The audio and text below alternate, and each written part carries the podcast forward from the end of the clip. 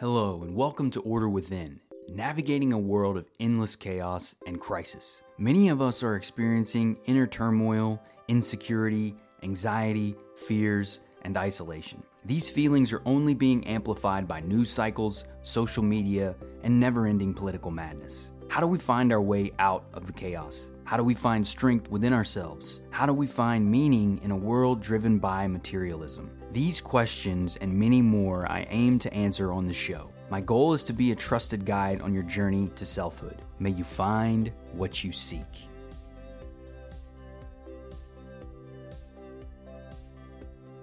Hello and welcome, everyone. I'm your host, Brandon Ward, back with another episode of Order Within. Episode number 51. Fast approaching the year mark. Been publishing episodes for almost a year now. I love this. Hopefully, you're enjoying it. I'm excited about today's show topic.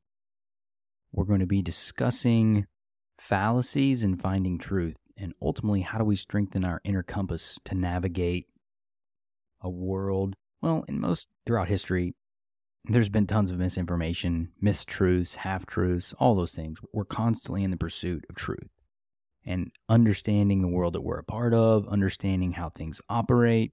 Science is a prime example of that. The scientific process is a constant pursuit, discovery. And we have theories that we test over time.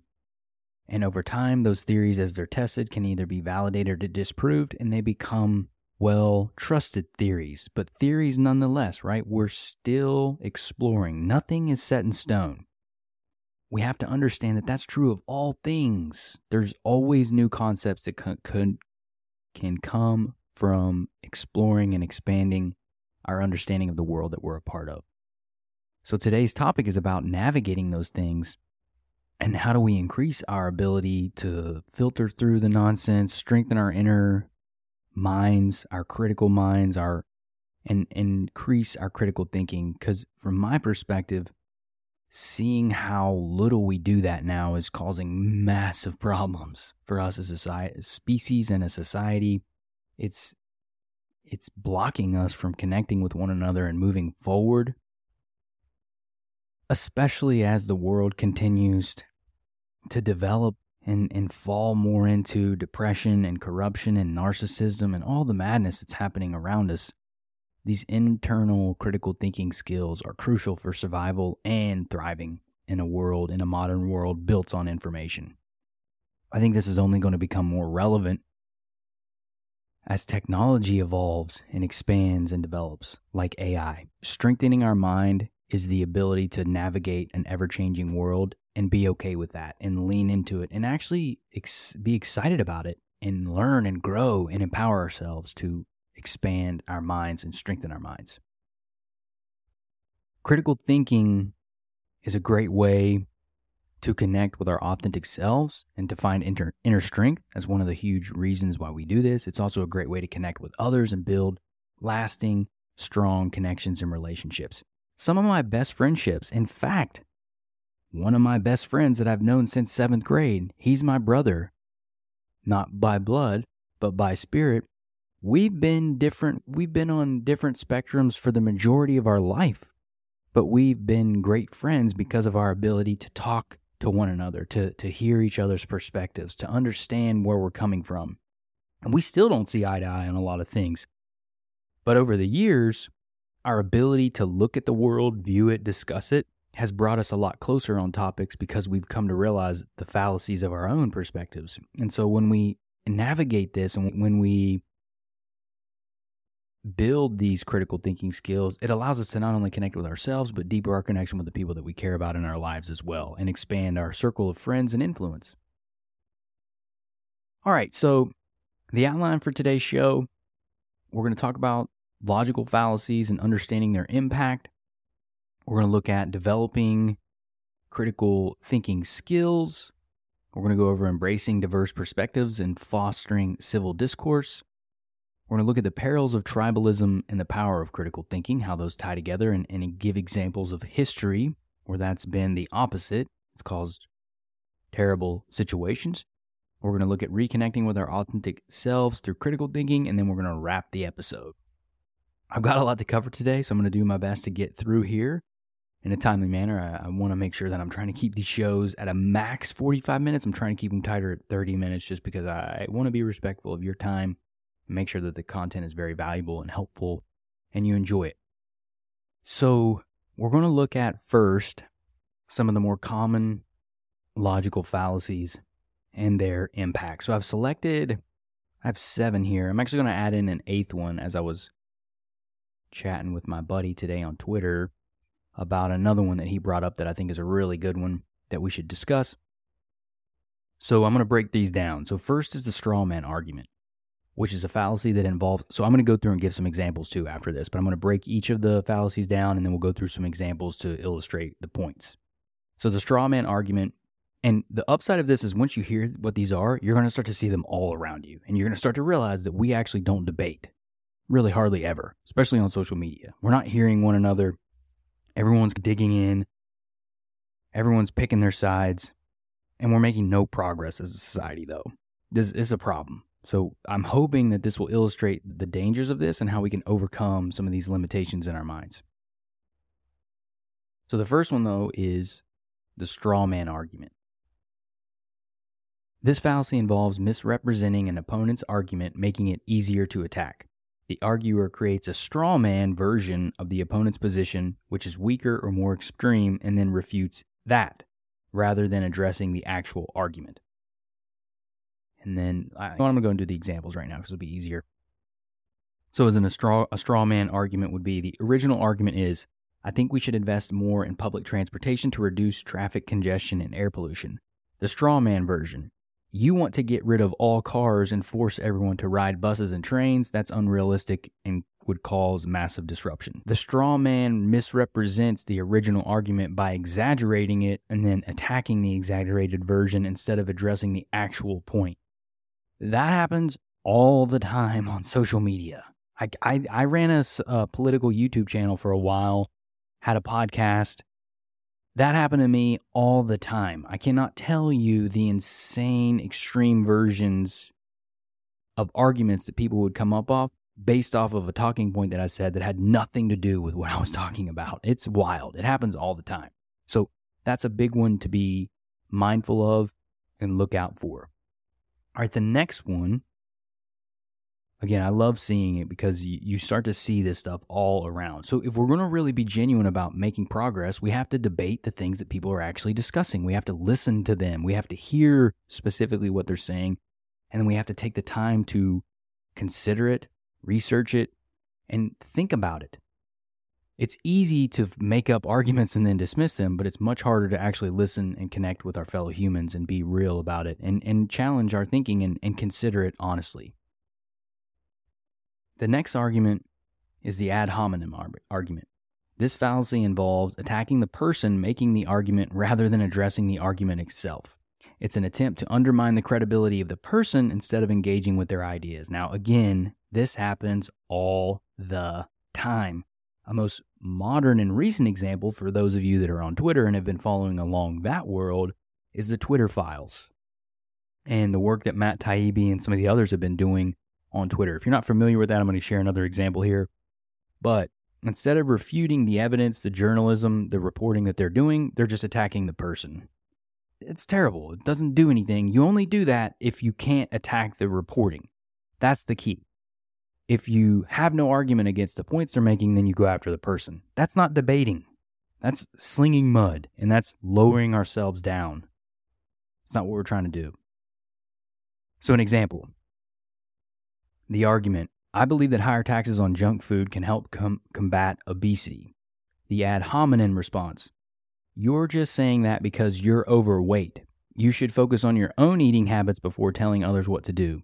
So, prime example of attacking the person instead of the actual argument. If you, it's much harder to think about the concept or pos- prospect of higher taxes on junk food and what it can do to combat obesity than it is to just target someone and their own eating habits it doesn't take away from the validity of their point.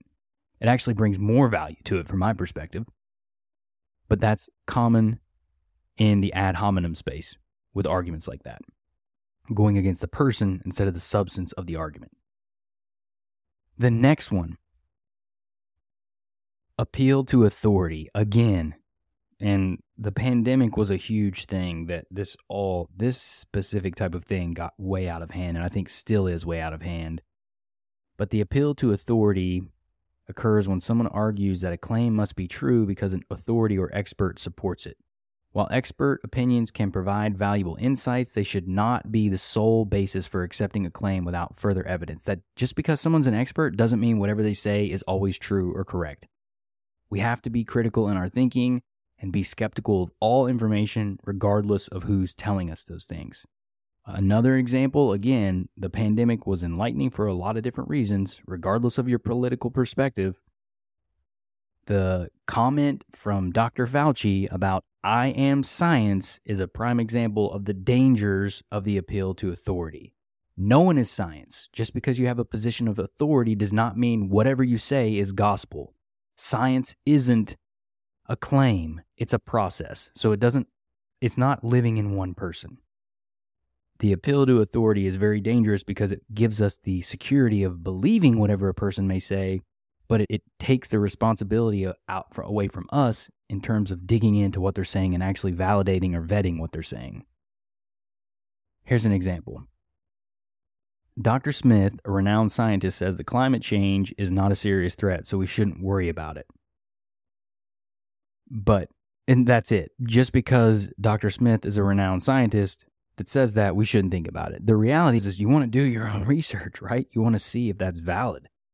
You want to look at counter arguments to that. You want to look at the data. You want to look at research. We need to take the time and the effort to do that. If we don't, it puts us in a very dangerous position and relies solely on the opinion of authority figures, which makes us ripe for manipulation.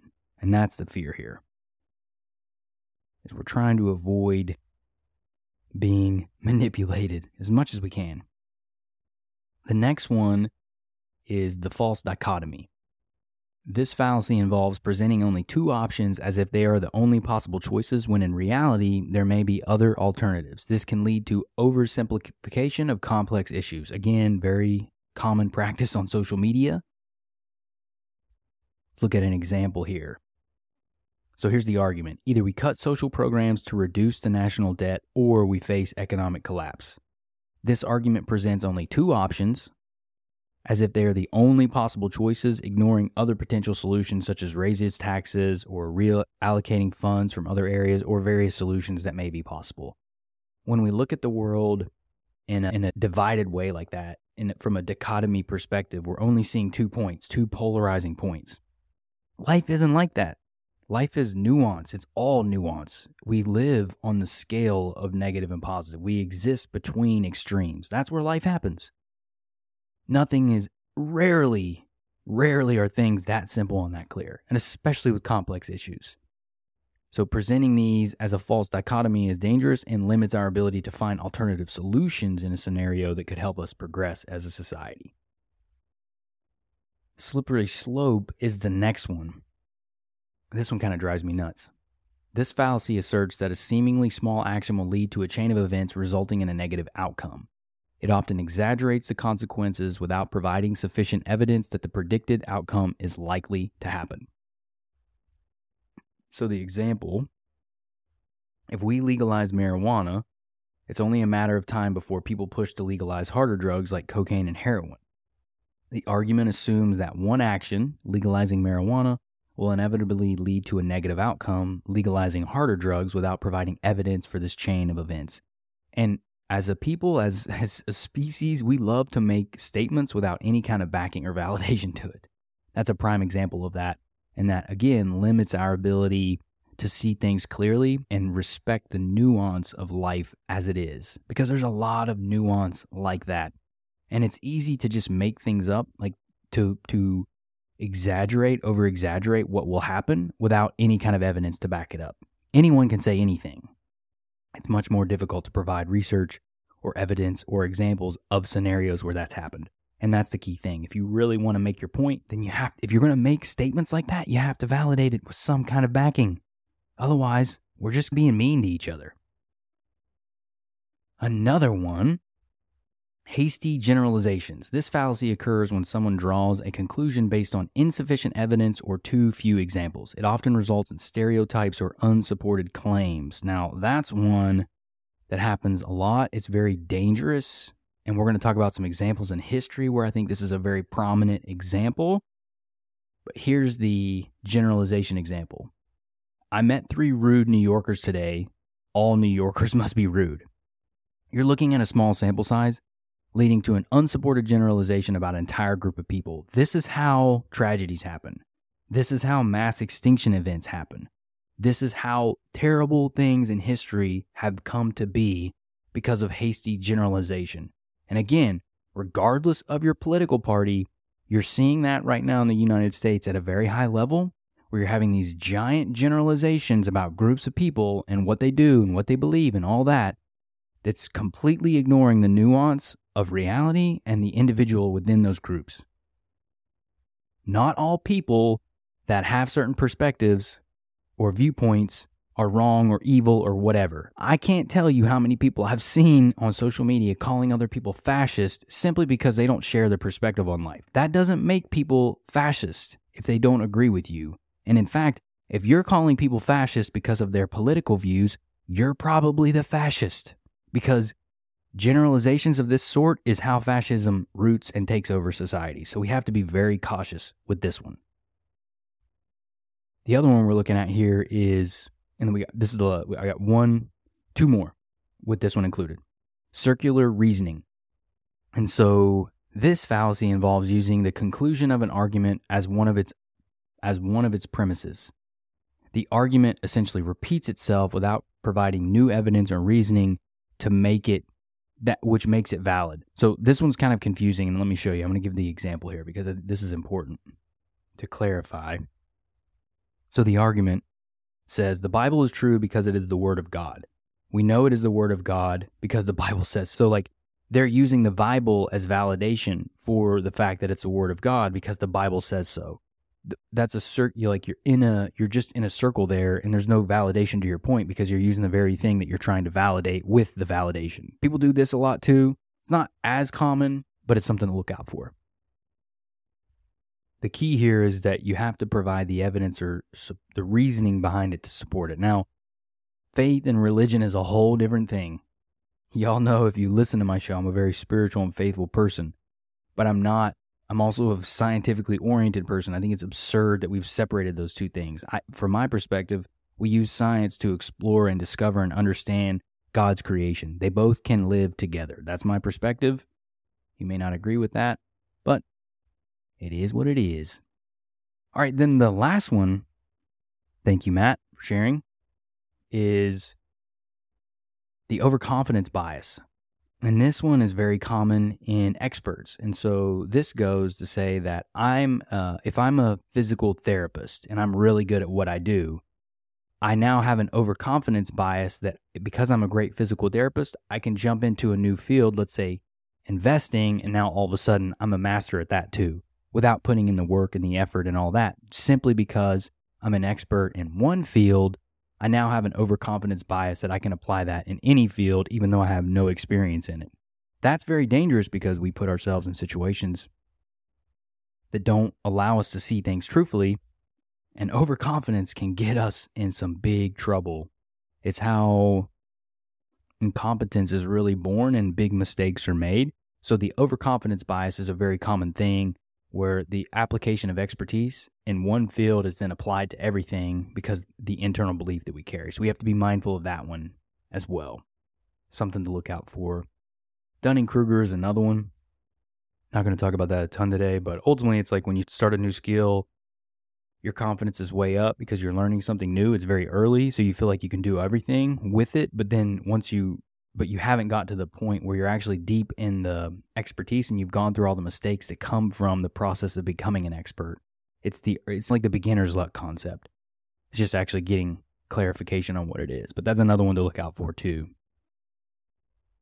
So a lot of this is as I've talked about already, social media, confirmation bias, polarization per- perpetuating this type of thinking so some of these things that are contributing to this is big.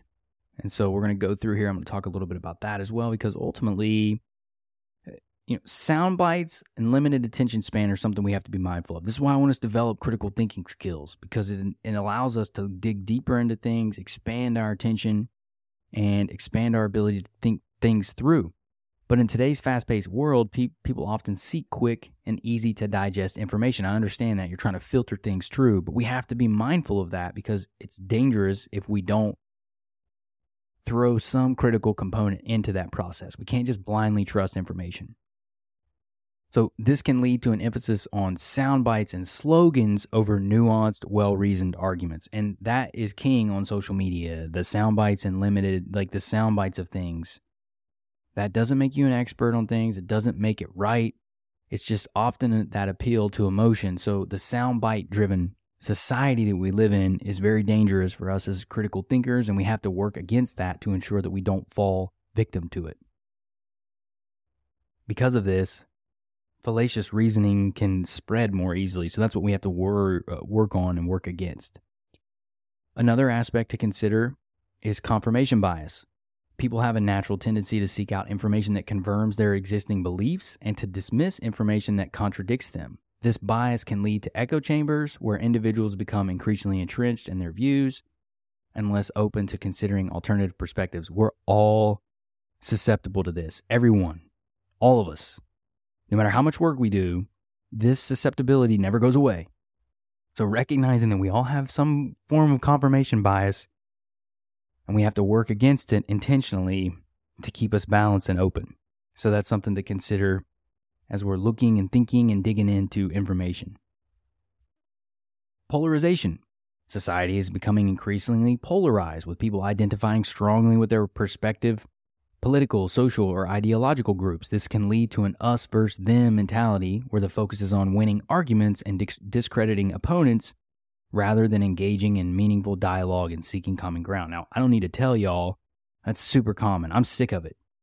I want to build genuine human connection, and we certainly don't do it that way by being polarized and extreme and kind of dicks to one another. When I lived in California, I've always been more of a free, like libertarian, free market kind of guy. I'm a little more right leaning in some areas, but I'm also very liberal in other areas. I'm politically homeless. That's where I am today. I've been that way for a while. But I lived in California for almost a decade, had a ton of very left leaning liberal friends, which was fine. I like learning and experiencing different viewpoints. But one thing that got exhausting for me was that some of my friends made me to be their right leaning person, and everything that happened in the news, they would come at me and throw all this stuff at me, like, you are doing this, or look at what this is doing, as if I'm that person. That's a prime example of polarization because we, we lose the nuance, and then now we're just attaching a label to a person that has anything resembling that perspective. That's dangerous. And it's not how we connect with one another at a deep level. And plus, who wants to be someone else's punching bag every day? It's not very fun. And then last here, things to consider as we're looking at this stuff is the social media algorithms. Plat- social media platforms use these algorithms that prioritize content that generates engagement, which often includes controversial or emotionally charged posts. This can promote the spread of fallacious arguments and misinformation while making it more challenging for well reasoned, evidence based discussions to gain traction. Again, understand that these companies are wanting to keep us hooked on the platform and they're going to do whatever that takes because they're driven by ad dollars. That means views and impressions are how they make money. So they're going to they're going to rig their algorithms in the favor that's going to get the most eyeballs and att- attention on their platforms. We have to know that. Marketing and media is manipulation. That is what it is. So we just have to accept that and roll with it and learn from it. All right, let's talk about developing critical thinking skills. So, critical thinking is very important for us in a complex and insanely nuanced world, and it's only getting more complex and nuanced with the more information that comes out. We're in information overload. So, critical thinking allows us to analyze and evaluate information objectively, as objectively as we can. We always have emotions. The oldest parts of our brain are emotionally and survival driven, so we're always going to be countering those parts in our minds. That's the battle, if you will. But knowing that, we have to work hard to be objective and evaluate information clearly. And enabling us to make well informed decisions and judgments. That's the upside of this, right? It also helps us to navigate com- the complexities of modern life and people, it helps us discern truth from falsehood, overcome biases, stereotypes, and information. And it allows us to expand and grow as humans and be more connected and truthful and honest with one another. So we can get to the Star Trek type society, man. I want to live in that type of society where we're at that point where we've come together and finally got beyond our tribalism and we're now driving towards advancement and evolution as a species that's connected to our deep spiritual roots.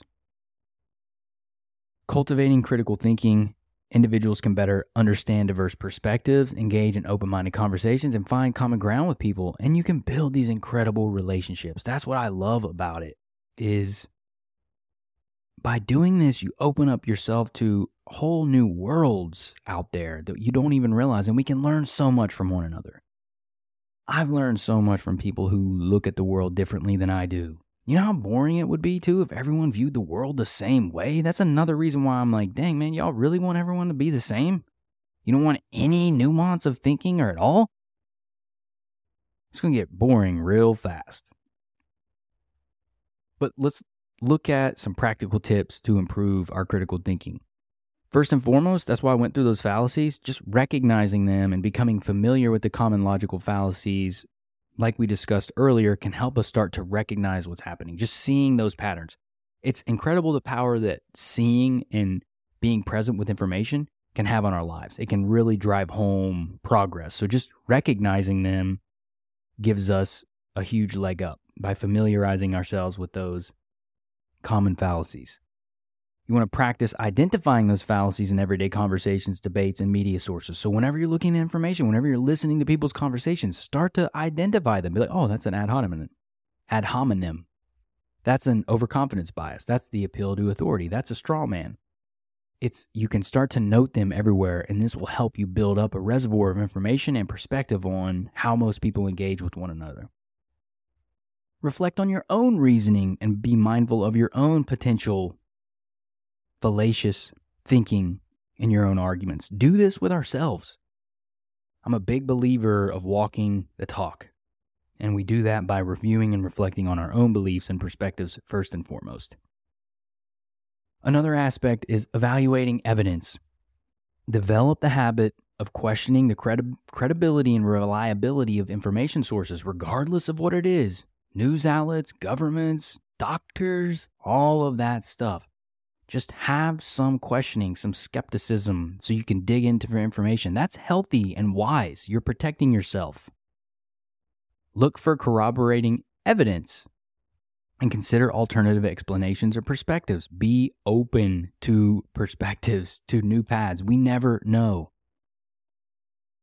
Was it Galileo that got hung because he said the world was round?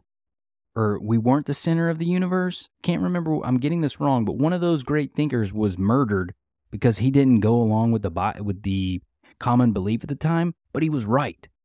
That's the type of stuff that we have to be open. We have to be open to things. Consider it. What if? What if it's not this? What if it is this? Being open is crucial. And then be cautious of confirmation bias and make an effort to seek out information that challenges our beliefs. That is so crucial. Listen to other people you don't agree with. Hear their perspective, hear what they're saying, look at the evidence they have. And if people can't present you with any evidence or proof, then I would be highly skeptical of whatever they're offering or selling you, because it's most likely a ruse. The last thing we can do is question our assumptions. Recognize and question underlying assumptions and arguments and beliefs, both of our own and those of other. That's a big thing is be mindful of the assumptions that we're taking for granted. We do this a lot. And in science, this is critical because we assume things are one way, but we find out they're another way. So we have to be recognizing and mindful of our assumptions that we have about the world, information, whatever it is that we're dealing with to ensure that's not misdirecting our energy and focus. Again, approach issues with an open mind and be willing to revise our beliefs in light of new evidence or perspective. This is hard for people. Sometimes we have to admit we are wrong. often we have to admit we're wrong. But that's the fun thing. We're on this journey of growth and evolution and power, and it's so awesome. Like, we should dive into this. That's what's fun about it. We're not wrong. We're not idiots. It's just great. We're learning. We're expanding. If we realize that everything in life is learning, growth, and expansion, then learning new things is part of the process. It's a beautiful thing. It doesn't mean we're idiots, it just means we're growing and we're exploring. And finally, engage in Socratic questioning. Ask probing questions to uncover deeper understanding and challenge assumptions. Instead of telling people they're wrong or arguing with them, ask questions to go deeper into their perspective, understand where they're coming from. Why do they believe those things? How did they get to believe the things that they do? Where do they get this information from? Etc., etc. Questions are an incredible way to explore and understand our fellow humans around us at a deep level. And this all ties together, as I've talked about so much on my show so far, is just developing self awareness and introspection to develop our critical thinking abilities. That means recognizing and managing our own biases, emotions, and motivations that can influence our critical thinking. That's introspectively reflecting on our thought processes, assumptions, and beliefs, allowing us to better understand the origins of our perspectives and the potential influences on our reasoning, and developing awareness and introspection through mindfulness, meditation, journaling, or therapy, coaching. All this can lead to a more balanced, objective, and empathetic critical thinking. Empathy is so needed in our world, and that's what being a critical thinker can allow us to do is be more empathetic to alternative views that we may not hold. The benefits of embracing diverse perspectives and fostering civil discourse is pretty straightforward. It broadens our understanding of the world and allows for a more nuanced and well rounded perspective on a variety of issues. That's a wonderful thing. That's a good thing for all of us. It challenges personal assumptions, biases, and blind spots by fostering intellectual growth and adaptive, adaptability. It promotes empathy, tolerance, and compassion by exposing individuals to different experiences, cultures, and viewpoints. It contributes to societal progress by encouraging creative problem solving, collaboration, and innovation. All of these things are what I'm driving towards. It's why I'm doing what I do because I want us to get to this point so that we can start creatively solving and collaborating on the problems that we face as a society, as a species.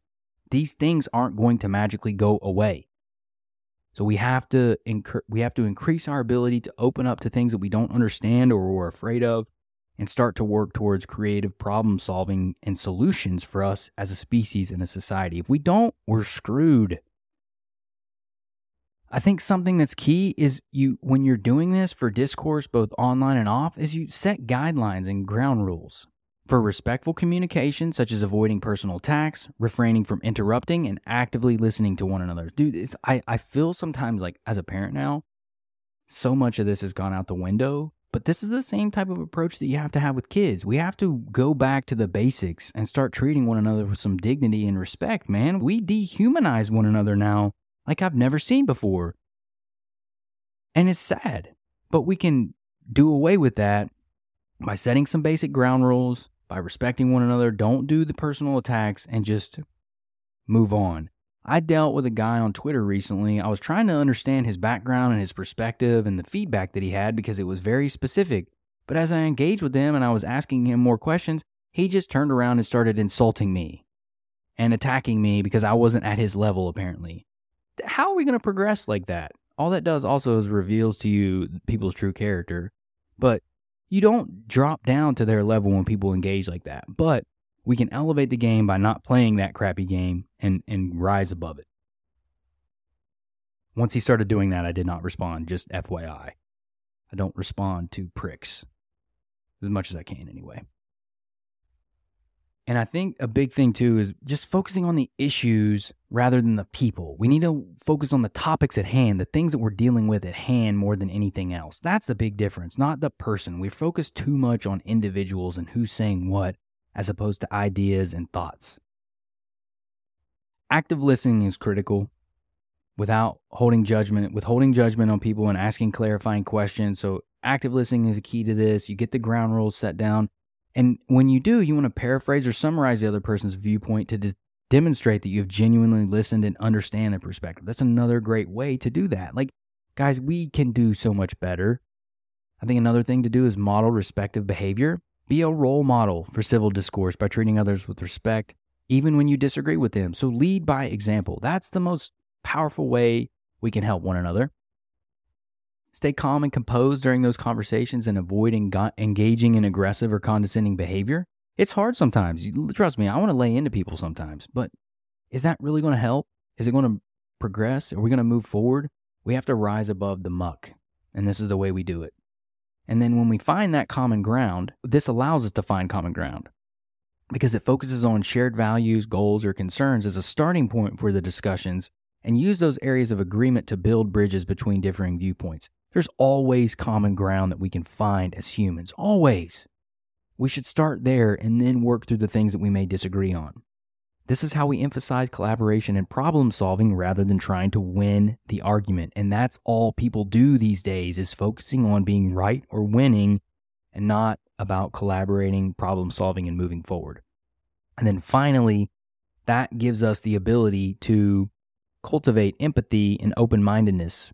It puts our by practicing putting ourselves in some other people's shoes, we can better understand their perspectives and feelings and we can be willing to revise our own beliefs or opinions based on new evidence, perspectives, and insights. That's a great thing for society all around. Empathy and active listening is how we bridge this gap and how we overcome a lot of this stuff. Developing empathy for others and actively listening to them and allows us to engage, progress, and move forward. All right, so I got a couple more. I got a couple more sections here. I know we're approaching time. This might be a little bit longer of an episode, but again, there's so much in this, and I just I think it's so important that we cover these things because uh, one, I love this stuff, and two, it's how we're going to progress as a species. So let's look at some perils of tribalism and the lack of critical thinking throughout history. And so there's been numerous instances. And here's a notable example, a few notable examples. So the Salem witch trials, 1692 to 1693 in colonial Massachusetts, mass hysteria and paranoia led to the prosecution and ex- execution of 20 people, mostly women, who were accused of practicing witchcraft. The trials were fueled by fear, rumors, and superstition, and the lack of critical thinking allowed these false accusations to escalate rapidly, causing immense suffering and loss of life. Pretty well known example there. This next one is probably the most prominent example the Holocaust. 1941 to 1945. The Holocaust resulted in the systematic genocide of approximately 6 million Jews and millions of other targeted groups by Nazi Germany. Is one of the most tragic examples of tribalism and lack of critical thinking in history. We have to learn from these moments. That's why I'm sharing these things. We have to learn from this. Propaganda, indoctrination, and the scapegoating of Jews, so blaming them for everything that was happening in their society and other minorities, led to the widespread acceptance of horrific actions and policies. Many people failed to question the dehumanization of targeted groups or challenge the actions of their government. We lost sight of our humanity and it quickly went out of control. We're on that path now if we're not careful. That's where we're headed if we're not careful. If we don't start respecting one another, if we don't start treating each other with dignity, regardless of our political affiliation, this country's not going to last. It can't the Rwandan genocide, 1994, in Rwanda, deep seated tribalism and ethnic tensions between the Hutu and Tutsi ethnic groups culminated in a horrific genocide that left an estimated 800,000 to 1 million Tutsis and moderate Hutus dead in just 100 days. The lack of critical thinking combined with propaganda and hate speech fueled the violence and allowed it to escalate rapidly. Again, another example of what happens when we slide into tribalism and we throw critical thinking aside. The Red Scare and McCarthyism. This was in the 40s and 50s. In the United States during the early years, to me, this is where we are now in the United States. This, the same thing, but it's internal as opposed to the Soviet stuff. But it's come back. It's very similar, the Russia everything. That's what this is to me. The United States during the early years of the Cold War, fear of communism led to a widespread panic known as the Red Scare. Senator Joseph McCarthy exploited this fear, leading to a witch hunt for suspected communists and the persecution of many innocent individuals. The lack of critical thinking and tribalism allowed baseless accusations to ruin lives and careers. Think about where we are today, y'all. We're not that far off. And then finally, the Jonestown Massacre. In Guyana, over 900 members of the People's Temple cult, led by Jim Jones, died in a mass murder suicide. The follower of Jones had become isolated from the outside world and were subjected to indoctrination, manipulation, and control. The lack of critical thinking and tribalism led these individuals to follow their leader unquestioningly, ultimately residing, resulting in their tragic deaths.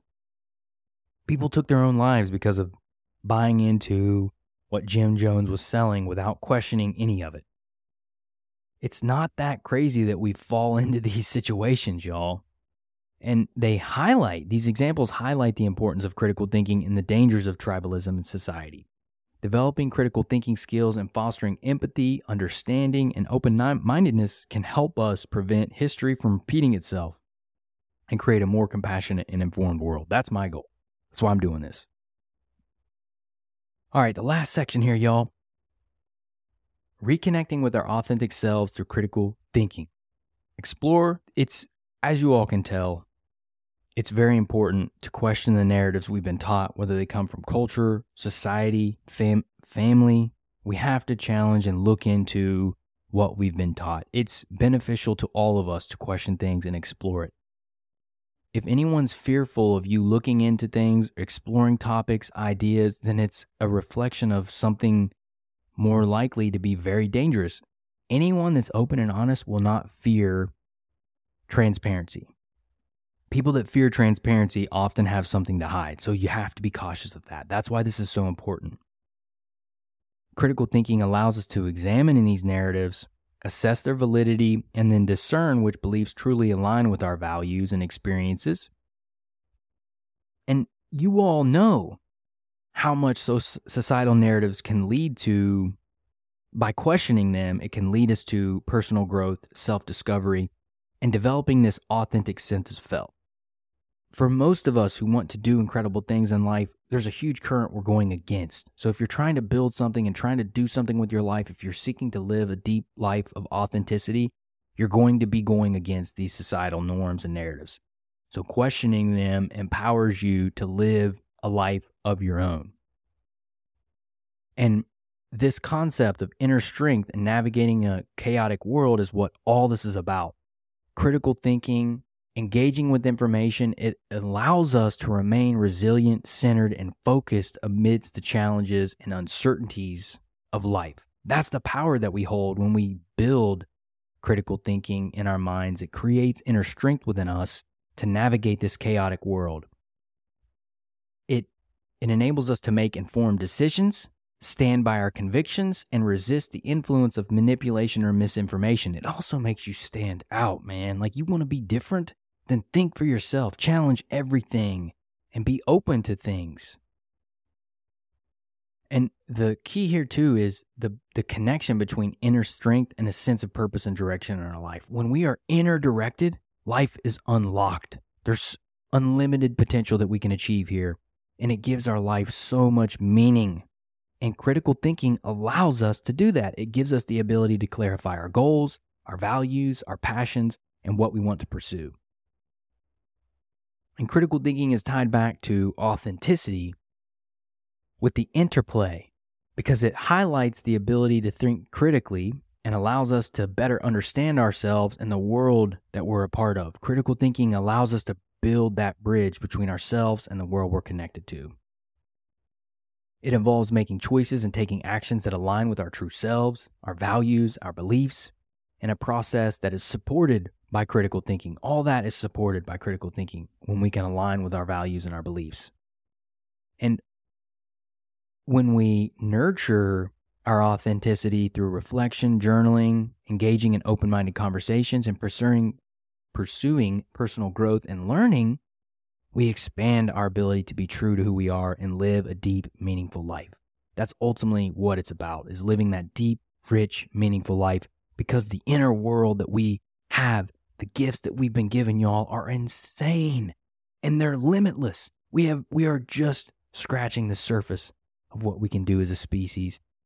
And by developing our critical thinking skills, understanding common fallacies, learning to be more empathetic and open with our fellow humans, and engaging in open dialogue by being respectful, empathetic, and actively listening, we can really advance and, and evolve our society into something that I think none of us really see how awesome it could be.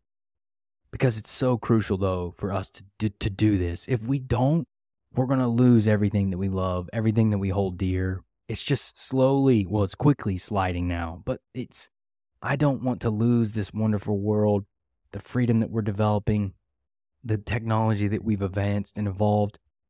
We got to come back to being human and being connected to one another. And I truly believe that comes from authenticity and critical thinking.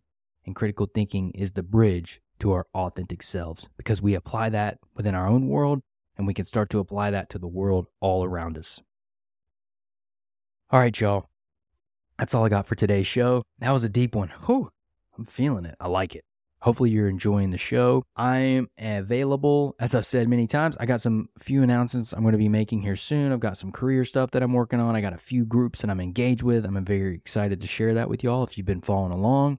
You can get me on Twitter at Brandon Lee Ward. I'm on LinkedIn as well, or you can hit my website at brandonleeward.com. Feel free to email me. Obviously, Substack, my Substack here is Order Within. Oh, I'm sorry substack.orderwithin.com if you want to subscribe to my direct podcast. But otherwise, y'all, I hope you're enjoying it. I hope you're enjoying the show. I hope you're learning and growing. And I hope you're attacking and envisioning the life that you want to build for yourself and you're getting after it and you're working towards bringing that vision to life. Because I can tell you this you can if you believe it and you put in the work day to day. Bit by bit, day by day, we bring those visions to life. With that being said, until next time, y'all. Thank you for listening to Order Within. If you found the episode helpful, please consider sharing, rating, and subscribing. New episodes will be released every Thursday at 11 a.m. Eastern Standard Time. Until next time, y'all.